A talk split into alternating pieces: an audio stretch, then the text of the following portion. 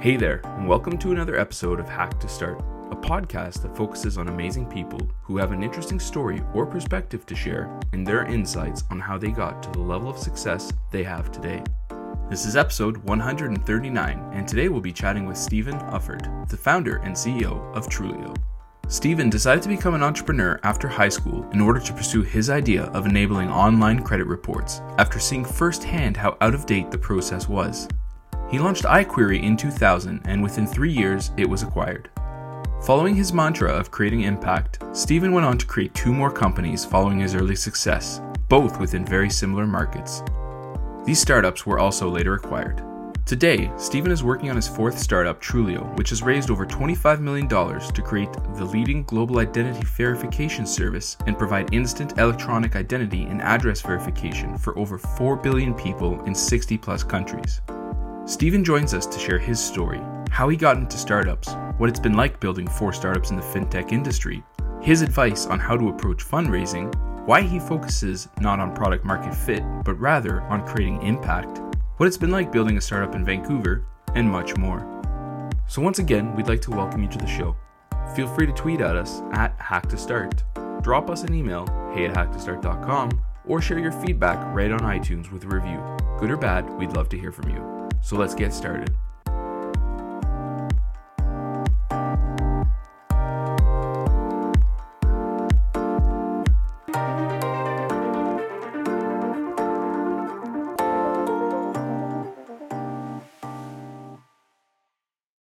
Hey, Steve, thanks so much for being on the show today. My pleasure. Thanks for having me, guys. Yeah, absolutely. We're really excited uh, to have you on the show and to get to hear about you know your amazing story and journey and into startups and, and what you're doing today. But before we dive into that, can you tell us a little bit more about yourself? Like, where are you from and what did you study?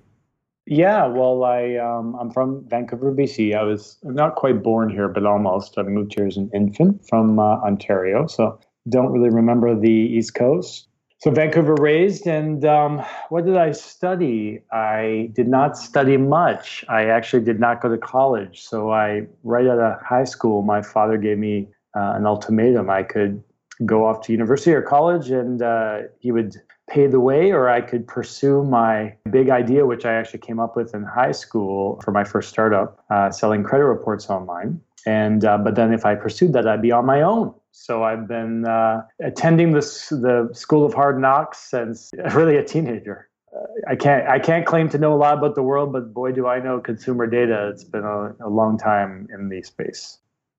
That's awesome. That's a pretty crazy ultimatum as a, as a way to get started. Best thing anyone's ever done for me. You know, at, at least for me, it was a uh, I have my own son now, and I can see the wisdom of that. Telling your kid, you know, yeah, pursue your own dreams, but they're your dreams. So if you want to take the the unbeaten path, you've got to bushwhack, and that's exactly what I did. And I, I think if he had told me anything else, I probably wouldn't be here today. So very very grateful for that. Very interesting. So, where did the passion for, I guess, entrepreneurships and later on tech startups come from? Was your was your you know your father also an entrepreneur, or anybody in the family? Well, my father was and wasn't. He's done both. I think it was uh, somewhat, at least in my case, fairly inborn. I was always very into my own little businesses. As you always hear, kind of that typical story. I don't just mean the lemonade stand. I had a paper route since I was six, seven years old, and I, uh, very, very young age, into independence is, is what I think my parents would say often independence requires a, you know your own income your own job and pursuing your own dreams. So I, I was a little entrepreneur from day one. As far as tech went i really think i became a tech entrepreneur because well partly by accident and um, partly just because it, it really is the when you look at at least the span of my career what's possible in the world of tech i'm always pursuing impact. You know what's the i, I firmly believe that as an entrepreneur the best thing you can do with your time rather than pursue money or product or even pain in, in, the market is actually impact. The more people you impact the more customers you impact. And i believe that if you do that a large scale and increasingly larger scale that success and all the other pieces will follow. Uh, tech gives you that ability to do that not just within your own city like maybe a traditional business but globally. So even a little startup like ours a, a few years old uh, has global customers and a global product and you know over 60 60 markets and counting and i think if you're pursuing impact it gives me that that avenue so that's the why of today. The why of yesterday, when I when I fell into tech, it was purely by accident. My first startup was because I was refused a cell phone along with a friend of mine at the time. We were both getting our first cell phones, and for some reason, mine did not go through. I was not approved for a cell phone plan, and that's when I learned about my credit report. And I was 17 at the time, and they said, "Well, you don't you don't have a very good credit report." And I said, "What's that?" And like any kid, uh, I you know, at the time, I went online to figure out what that was and found a form that you could order a credit report online. And much to my disbelief and dismay, that credit report would be snail mailed to you. And I thought, how lame is that? You know, mm-hmm. it's two, it's 2000 or whatever it was. Surely this can be uh, delivered online. That's how I started in tech, purely by accident. Yeah, no, for sure. That's honestly a great journey of, you know, you went from high school and kind of leaped into entrepreneurship. But could you walk us through a little bit more about this credit reporting startup that you had created and what that journey was like going through it for the first time? Yeah, so as I kind of alluded to there, it was, you know, a startup that was focused on getting consumers a copy of their credit report. Of course, we're all quite familiar with that now, but at the time no one was really doing that online.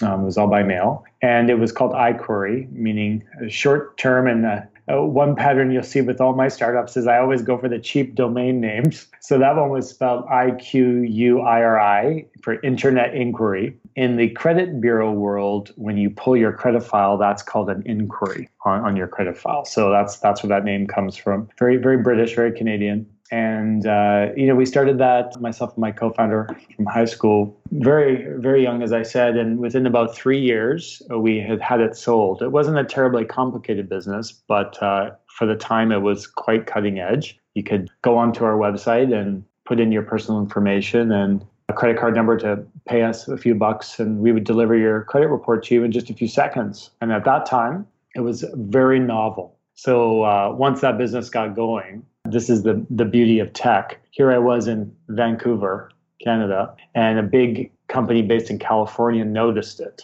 That's the beauty of the internet. And within a year of them noticing it, they had bought the company. And, and now it's part of a big juggernaut down in the US called freecreditreport.com, which has been a very large business down there for a, a long time. That's amazing. So, so, what was it like building a startup back in 2000? Very different from today. I think tech even the term tech is very mainstream now because, of course, we all carry tech in our hand for about 99% of our time with, with, our mobile phones. So we all get it. But back then, it wasn't really a career, at least for if you were a, you know, a, a young person and you told your family, I'm going into tech. That really wasn't something in Vancouver. There wasn't much of a investment community. There wasn't much of a tech scene yet at all. And certainly the type of support that we see now, whether it's incubators or angel investors. There, there, there wasn't a real big talent pool here in Vancouver for that kind of technology, at least, you know, consumer internet. So, you know, going back to the first versus the fourth, obviously in Canada and probably the world, there's been a huge ramp up in the sector. And so, you know, we see lots of opportunity to build large scale tech companies in many cities, including Vancouver now, which maybe were not there when I did my first one. And I think, you know, if I were to pick the big three things uh, that are different capital, people, and the third is probably more accepting is you know social acceptance. I think that as i said it wasn't really a viable career path for most. And so as a result there was no capital investment and there was no uh, resource or people to invest in in vancouver. And now that's all changed. It's very competitive and an increasingly huge industry here it's great to see how how Vancouver has evolved uh, over the years, and you know, and companies like Slack being built and, and kind of housed out in Vancouver, and, and a lot of studios and other companies. So it's it's great to see you know the startup scene grow there.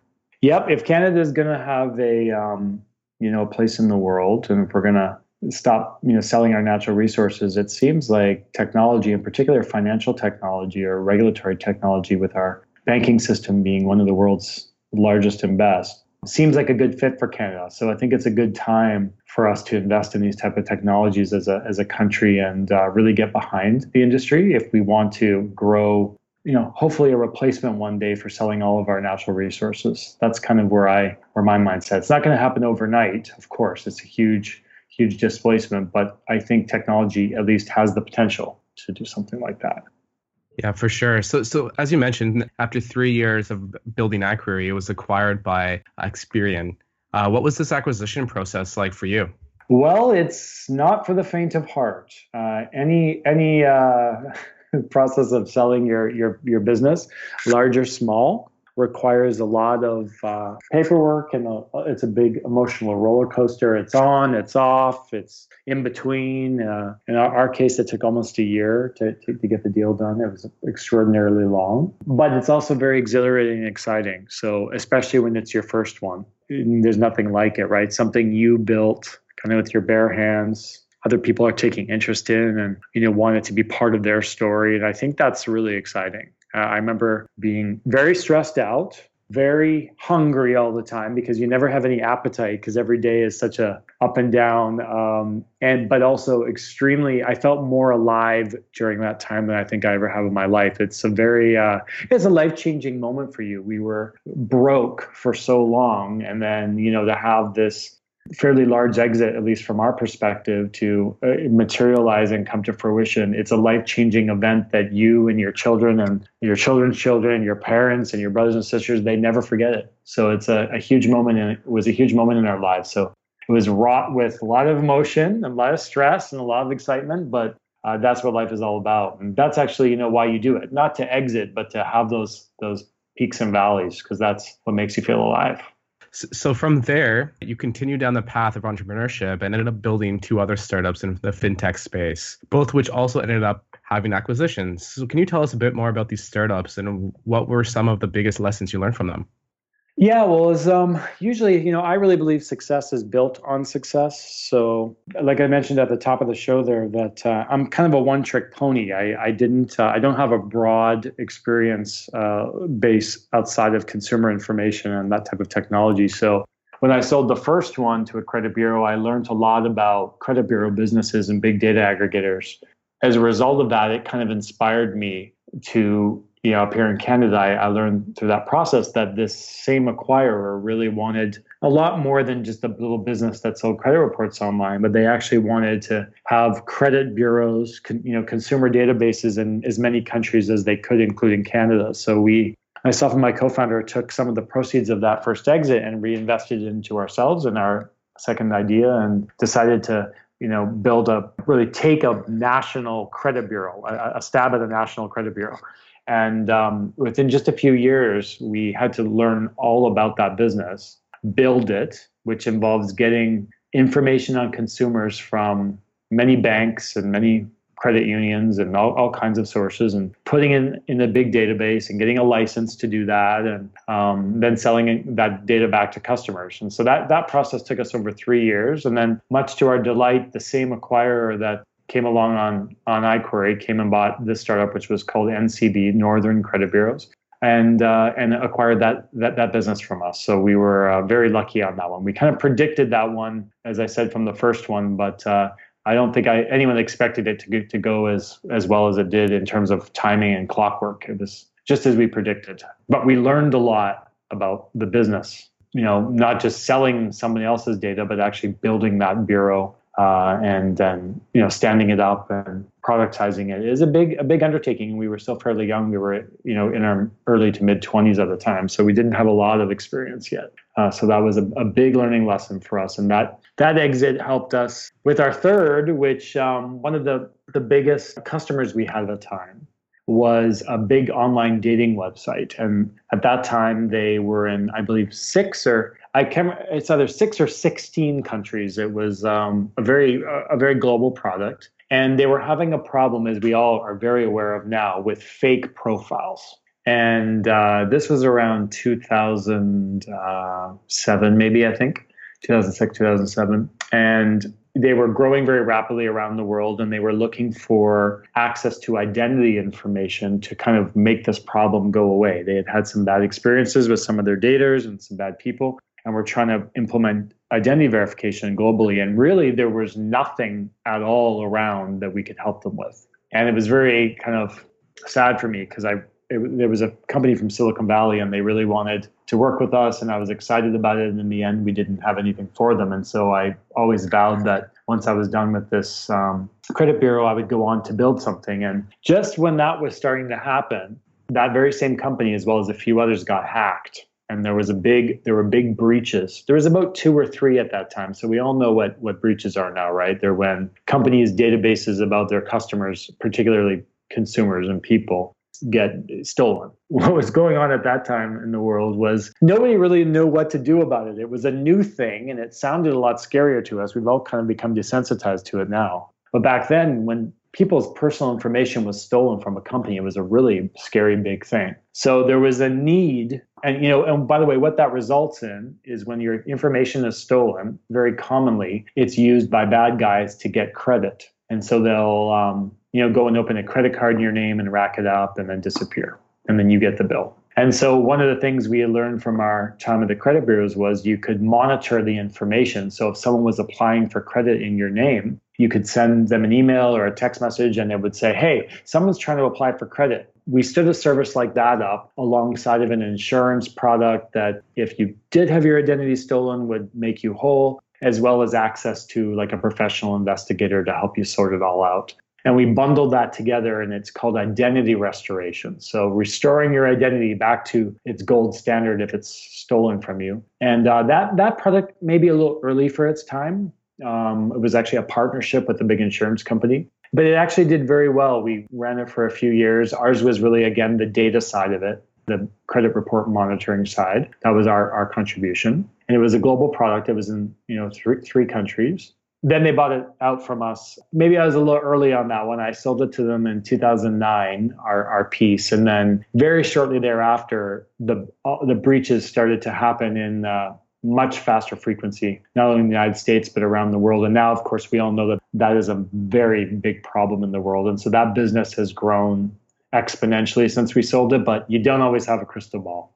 But, you know, all of those, as you can see a pattern in went from selling credit reports and consumer information online to consumers and then building that information up and then eventually monitoring that information and that really introduced me to the ideal of identity which is of course where where Trulioo is focused today yeah, that's a great recap. I was actually going to do that as a transition because, you know, it, it's amazing to see all the different things that you've been able to accomplish in sort of a linear fashion. But obviously, looking back, it becomes much clearer to see. So, on that note, today you're the founder and CEO of your fourth startup, Trulioo. I know you mentioned it a little bit, but what is Trulioo and what really motivated you to launch it?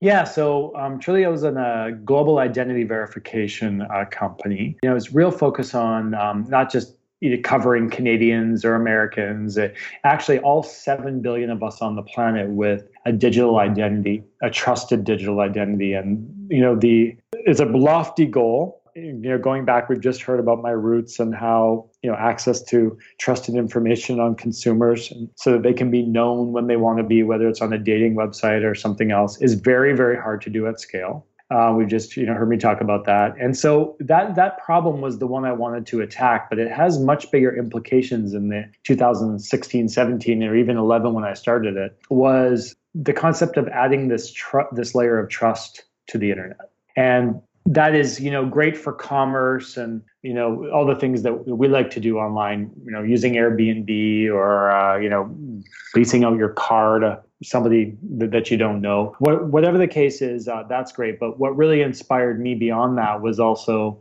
the real impact of when you go from we cover about 4 billion people today. So it's still, we've made huge progress in the last four years, covering over 60 countries with this type of information and lots of customers like to use us for things like opening bank accounts and merchant accounts, that kind of stuff. We're very good at that. But where it gets really exciting is when we start on the next 3 billion people, all the people living in poverty, all the people that are off the grid today, in particularly in emerging markets where entrepreneurs like me because they can't be trusted or known, can't get access to things like microfinancing to start a small business, or um, are still walking 45 minutes or an hour each way every day just to pay a light bill. Why? Because once again, they can't have a bank account, which means that they can't pay things online. And it just goes back like a tooth for those people. And, you know, here we complain about being tracked and having our identity stolen. And on that other side of the coin, those people complain about not even being known. You know, they're, they're not tracked at all. There's no record of their existence. And so we're very focused on trying to figure out now how can now, now that we have this identity ecosystem of over 4 billion people that's accessible through a single API and you can verify someone's identity you know, in all those countries in know, less than 5 seconds on average. How can we do that for the other 3 billion people? And that's where the real mission comes in. It's um, you know a big one for sure, but it has huge social impact and that's really on my first startup what i'm focused on now is how can i touch as many lives as possible with what i build? And that takes you know work into the realm of life's work. And i think you know my age now and eh, as i've been fortunate to have had some success in the space that's really what i'm focused on with Trulioo is um, making it a, a global tool for anybody on the planet that wants to be known for whatever reason that might be whether it's for paying that light bill, opening a bank account, or whatever the case may be, wherever you are, you should be able to use the internet and your mobile phone uh, as a way to be trusted. And I think if we can accomplish that, then the internet itself can become a whole other type of economic engine that uh, can really change many, many lives. Yeah, it's an amazing it's an amazing mission to see that you know you guys are, are taking on and you know just how far you've come in, in such a short period of time. It's it's really incredible. Yeah, we, we, like I said, with a lot of luck and um, some great new technologies. I mean, people always ask me, "Hey, why hasn't anybody done this before?" That's probably the number one question I get. If it's so, it's clear, it's clear to anybody that this is obviously needed in the world. Doesn't matter who you are, you can you can see that everybody gets the concept of needing to trust people online. But why hasn't anyone done it? And there's a few a few factors for that. In case you're wondering, the cloud is overused as that term is has really made a huge impact on this uh, the space that we're in you know, even going back 10 years ago, to really build out a network of hundreds and hundreds of data providers. So, you know, the way Trulioo works is we have a marketplace of, or a, a network, however you want to define it, of existing databases that are run by third parties. And this might be your cell phone company, your bank, your utility company, uh, relationships that you have in your day to day life that those parties have been doing business with you and already know you. And you being able to leverage those relationships to start new relationships with other third parties that may not know you. And using kind of that that chain of trust like we all do now hey the concept of friends of friends is not new to anybody anymore is it? You know we we all know how mutual friends work thank god. And you know that that type of trust model that that social model of trust can can be applied online if we use data about you and really paint a picture of you with your permission and your consent about who you are, where you are, and if you can be trusted. And what that means for the internet is is that we start to mimic real life more and more. I always give the analogy in our space when people say, "Oh, it seems quite complicated," and I say, "Yeah, it is to accomplish, but the problem is simple. When you go to a family picnic, if it's you know if you're out there at you know the backyard of your great aunt's house, and everybody in the house and in the yard is your close family." You're not going to be overly concerned about leaving your, your purse or your wallet out somewhere. You know everybody there, you know who they are, you've known them for a long time. There's a real atmosphere of safety and trust there. Conversely, if you go to a house party down the block where you don't know anybody, you're probably not going to feel secure doing something like that. And that to me is very representative of the difference between the internet and offline life. So there is no real way today um, that I could see before Trulioo to prove who you are to the same degree and be trusted to the same degree as you can be when you want to be offline in you know your everyday life. So that's really the mission that we're trying to do. I think a lot of the the answers to some of these questions can be found when we simply look at what we do in the real world and try and find ways to leverage those models online as well yeah, it's really cool. And so I guess along those lines and, and as a means to kind of achieve that goal, Trulioo has raised over $23 million in funding. So do you have any insights about, you know, what that process was like for you that you could share with other entrepreneurs? Yes, I do. In fact, I, I won't bore you with them all today, but um, you know, I've been very open about the fact that I think I may hold the Canadian Entrepreneur's title these days for the most number of no's uh, ever received for a funding pitch. So in 2011, I pitched over 100 VCs in Silicon Valley before I got my yes. And at the time, amongst all my peers, I, I was holding the, the that's a lot. That's a lot of no's. I think I was holding the, the gauntlet in the group. But everybody's experience is different. Mine was also very positive. People say, "Oh, what a horrible experience that was raising that that first check." You know, we raised two million dollars um, with just a prototype and a couple early customers. And that was a lot of money. I mean, for uh, it's other people's money, and you're asking people that haven't known you for a long time to invest in your company and your idea and your dream. And that's what's magical about Silicon Valley is a little nobody Canadian entrepreneur can move down there uh, for a few months to get this done and see hundreds of like-minded people that want to take big risks and want to change the world. And yes, most of them will not believe in your dream or or see the see what you see. But if you do it right and this is the advice i give those no's if you're approaching it from the right way can turn into a very very powerful network of friends. And to this day truly is now as you said actually raised a little over 25 million dollars. I have not had to cold call a single investor this entire four years. And that's because that first time i went down there I spent so much time pitching to those people that even though those were no's originally, they're always willing to hear you again and hear progress. And if you look at those as learning experiences and opportunities to build new relationships, then there is always an open door there. And it's you know a two-way door. Sometimes they ask me for, hey, what's the next big thing coming out of Canada, and sometimes I ask them. And if you approach business that way, in particular raising money, I think that uh, you do yourself a real big favor down the line. You you have a lot of people that will support you, and it means that they don't always agree with you, but um, you know enough that they respect you, and uh, you can ask them for help, and they can ask you for help. And I really think that that is I want to see more of that in Vancouver and more of that in our community here because people always do try and duplicate Silicon Valley with economics, but the truth is it, it is what it is because of that network. Most people in it are very like-minded that way and are always wondering how they can help the next guy. And I think that that's really the secret to, to that to their success down there is it's a very powerful group of smart people that are there for each other for, for, for the most part and yes, it's competitive, but even with competitors, I've had more coffees with competitors in Silicon Valley than ever time in my entire career. And that's just because of everyone's cut from the same cloth. So truly is, you know, millions that it's raised are a direct testament that anybody can do it. Anybody with that mindset can go and build the company of their dreams if they truly want to have impact and truly also want to be part of that type of network. Everyone has something to offer that's some that's some really great advice that I don't think you know gets gets shared enough around. Uh, so it's really interesting to hear you you know speak to that and and just the long term mindset about at least building the relationships, even if you still are getting a no because you don't know what it'll turn into a few years down the down the road. That's right. That's right. And you know, there's nothing wrong with a no. You should take that to heart and and see, you know, if you can find some wisdom in there. And uh, you know, thank God for all those no's because I can tell you what Trulioo is today is not what I thought it was going to be four years ago. Uh, or now it's almost five years. You know, five years ago, where where I was still thinking about it, getting all that feedback, negative and positive, help shape an idea into a business. And that's the best free advice anybody can ever give you, right? Absolutely. And so, what does your role as a CEO kind of entail for you, especially in this kind of industry? Like, what do you tend to focus on on a daily basis, or how do you go about structuring your days?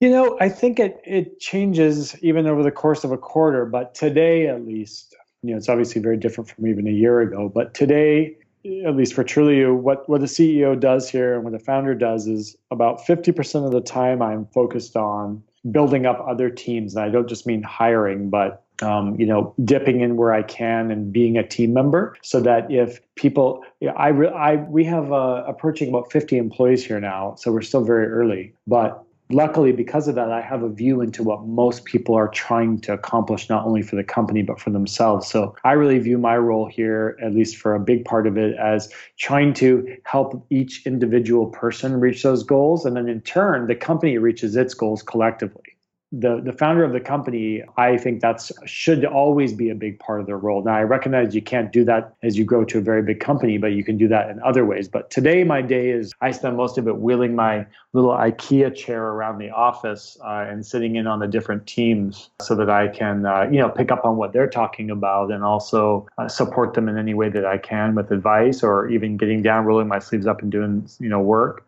And then the other side is really uh, about direction and vision of the company. I spend a lot of time thinking about where tracking back to our goal of 7 billion people and how we might accomplish that. you have to balance your own dreams as well as we have customers now. So also with their needs and finding common ground and where the company should ultimately go and invest its capital. And uh, it's a lot of uh, thinking that needs to go into that. In fact, I was just sharing with someone that I've started walking to work every day, which gives me uh, you know a good 45 minutes a day alone time to kind of think and ponder about these things. Because it is really critical at a growth stage to make the right turns as often as you can. You know of course that's amazing. Uh, i've just recently been walking to to work myself I've recently launched a, a, studio where, and it's about a 30 minute walk. And I just love being able just to walk places and think about, you know, growth of companies and really what to do maybe for that week and the upcoming months. So it's awesome that you're kind of doing the same thing. It's so great, isn't it? I mean, the key there is to keep your phone in your pocket, isn't it? it's if true. You, if you pull the phone out, then it, you might as well be at the office. But if you manage to keep it in your pocket, then your mind starts wandering, and that's what it's all about. You you want to give it that space before you get to work and be there for everybody else. It's really important for you know. This is my advice to any founder: is that it's really important that you remain the founder and you remain at least one of the visionaries so that you can but you do need that time alone don't you away from your phone away from the talk away from the teams so that you can dream a little bit and make sure that uh, you're on the right track so true so i know you shared a lot of great business and life advice so far but if there was one message or something specific you could tell your younger self what would it be um I mean, looking back uh, over the years i know my there's probably two. I know my co-founder Tanis likes to say, you know enjoy the journey. That's her big uh, her big lesson over this many years. Um, i of course second that. But also another one for me is there are two two big lessons uh, in, in at least two words. One perseverance I learned that you're always going to be a dollar short and a day late on, at least for me, on virtually every idea and every business that you build. It's always going to take more time and more money and more resources than you thought. So you got to be aware of that. Um, and two, I think humor you know, when I look back on myself uh, across all these all these opportunities and teams and companies, I like to think that the best moments, you know, no matter what you're working on, there's always time for a laugh. And if you can maintain a sense of humor through all the ups and downs, then all of a sudden, when you look back on it, it you really do remember just the laughs and the you know the good times. And the more the more of that you create, the more you will remember. Because the human brain, of course, has a way of over time uh, kind of dissipating the negative. Don't you find? You know, mm-hmm. you have a, and it's very true of startups. All that all that stress and the hair loss and the great, you know, it kind of dissipates and goes away. And you say, oh wow, that was always fun. But if you can create real memories by keeping a sense of humor with your staff and your co-founders and your then the whole thing just becomes one big glorious adventure and i think i wish i had realized that from number one i think it took me to number three to realize that it's totally okay to be a goofball uh, you know when you're when you're doing this regardless of what kind of work it's serious work but it doesn't mean you can't laugh the whole way along you know it's really yeah. important and to maintaining health. God, you hear about these founders in their 30s that you know pass away, you know, after selling their company. Nobody wants that. No, of course not. Yeah, uh, yeah, and I think they just probably needed to laugh a little more. I really love that. I'm going to definitely share that with the with the team tomorrow, and we'll we'll try to integrate that in, into our weekly goals. It's just uh, you know inject humor and laughter into to what we do. So that's awesome. Much as possible. We're good. So to shift gears a little bit, um, what are some most recent apps or tools or just like software that you've uh, come across or really love using on a daily basis? It changes. So there's you know a number of. I'm actually a list guy, so uh, I know I have a couple of fellow founders I've read um, here and there that like to make lists. I, I run something called now. This isn't gonna make anybody ooh and ah over a new app, but I have to tell you that it'll influence my my selection. Um, up until recently, my lists were on paper. So I always run a top 20 list and I keep it in my pocket of things that I'm working on at any one time because if I don't, I forget. Um, and recently I transitioned uh, that list to Evernote. so it's not a, a very uh, cutting edge new new tool, but it's new for me. I've started using Evernote to keep my, my top 20 list at, on my phone that has been fairly life changing because my top 20 list is not just a single piece of paper anymore, but I, I've started crossing out tasks that I've done, and I can actually scroll through pages and pages of lists now, all in one long thing I've done in the last couple of years, and that that continues to be my my go-to source of control over my life. That one, and then there's um This is only because I've started getting into the sales side of things. So we're big, uh, we use Salesforce here, but shout out to the people at close.io. So I find Salesforce to be very usable, but also have a lot of complexity to it. And I'm not a professional sales guy. So the complexity sometimes gets to me. And I've really enjoyed using this, this new close.io interface. I think it's very simple and makes sales really straightforward for a guy like me that needs it to be. It, it has all the things you need and uh, none of the stuff you don't, at least for a company our size. And I just really love it. So I've been telling all my friends recently, you got to take a look. So shout out to those guys. That's awesome. We've actually had uh, a few of uh, a few of the team members from Close.io on the podcast. Uh, Steli and, and Phil, uh, they're they're awesome folks, and uh, yeah, the, the tool is really really cool. Oh no way! There you go. Well, there you, there there goes the power of tech again. Everybody's always one degree of separation. Well, good. I'm glad. So kudos to those guys because it really is great. Yeah, exactly. That's funny. I just looked it up, and it was actually Steli was episode 73. So that was a, that was a while ago. Wow. But you have to check it out. yes, please check it out. Highly recommend. So, do you have any recommendations on some great content that you come across lately, either a book, video, or a blog post? Yes, well, I I mean this is it's not something recent, um, but it's more recent to what I've been recommending to people. So for a long time, I, I recommended you know a lot of entrepreneurs come to me with uh, this is a little cliche, not that it's in any way bad for the author, but everyone knows Tim Ferriss now, the Four Hour Work Week of course, right? But I was actually one of the, I read that when it first came out years and years ago before it was a hit. And so I've always have these young entrepreneurs coming to me with these uh, lifestyle businesses that really were not meant for venture backing and they're not that type of business. So I would always recommend that as more of a manual. Uh, but I've stopped doing that now because there's a new book and it is called The Go Giver. It's a very small book. It's, you know, uh, less than 100 pages but it is the story of impact. And we know recently Trulioo took an investment from American Express. In fact, it was Amex's first investment in a Canadian company ever, I believe. And as part of that investment last year, we I had to pitch to the CEO of the company. And I had a chance to meet him and have dinner with him, and he's just a lovely guy. And he said something that has actually been one of the finer points in my life in affecting my own business strategy and thus the recommendation for the go giver my father had, re- had recommended that book to me in my teens and it didn't have the impact until now. And it really is the story of impact in that the more people you touch like i said at the top of the show here um, the more successful you'll be. And the go giver is all about that that narrative and that if you just focus on that everything will come your way. And you know ken the ceo of american express was saying to me that um, you know that's what he has always focused on, and this is a guy that's mentor is Henry Kissinger, I think, and he played ball with Obama, that kind of thing. And I just found that very inspirational, and uh, I've it affected me in such a way that in the last year, I've it reminded me of that book my father gave me a long time ago, and I found it in my bookshelf and read the inscription, and actually my own father had said something like that to me at the time. And now I've been telling a lot of young entrepreneurs, trying to save them the decades that I missed, that if you really do pursue that, things will go your way. Um, you'll you'll get what you need, and you'll be fulfilled and happy. And I think that that book, if I had read it again at the right time, it would have saved me a lot of years of strife of, of chasing the wrong thing. So there's another one. Highly recommend The Go Giver. Love it. I haven't heard of it uh, before, but we'll definitely link to it, and uh, I'm going to go uh, check it out myself. Very good. Yes, it's uh, it really um, encapsulates Silicon Valley's culture, as we were discussing before, about asking others what you can do for them, and you know, really paying things forward. And I think it's just a nice, concise, quick read that many, we're all entrepreneurs are so busy that it's not an in depth self help book. It just kind of set me in the right direction again, which I'm very grateful for.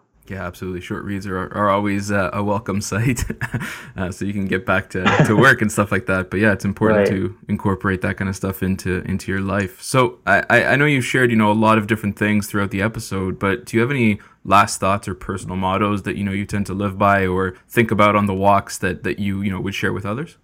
Well, look, you know, for a guy that's done this a number of times and has made probably more mistakes than the average guy, I would tell you that I was just telling actually some of the the kind of newbies around here today a, a story of when I was young and I kind of lost my cool you know, with with a vendor and a, a customer. Any, anyway, whatever situation you find yourself in, I'm sure I'll be thinking about this on the way home again today. you never want to forget that apart from people that are actually working on curing cancer, but when you're doing tech, no matter how noble your mission or how important your business is, or this is our life's work, that you know the people around you at the company or the customers or the even the competitors are just people with similar dreams. And um, you always want to make sure that that the way that you approach that is consistent with how you want to be seen later. I'll give you an example of that on my first one, I was way too into the business side of things and sometimes forgot the courtesies and the diplomacy that's needed for, especially a particularly young man running a company.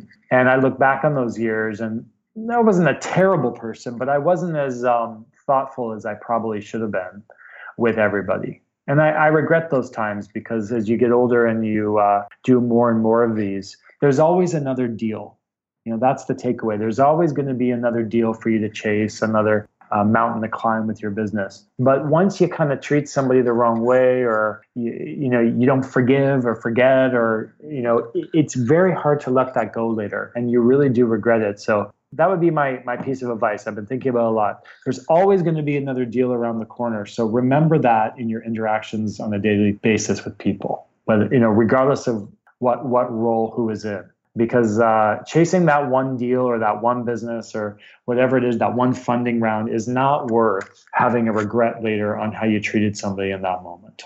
Lots of my friends have those regrets, uh, especially you know in a high velocity startup. We sometimes get a little wound up, and I'm I'm guilty of that. So um, I think that that's something that probably most entrepreneurs can can relate to. Absolutely, I think that that's some tremendous, uh, tremendous advice, and uh, couldn't think of a better way to end the episode. Uh, Steve, thanks so much for taking the time to chat with us today. It was amazing to have you on the show. Well, guys, I, I really enjoyed it, and uh, both Franco and Tyler, I really appreciate your time today.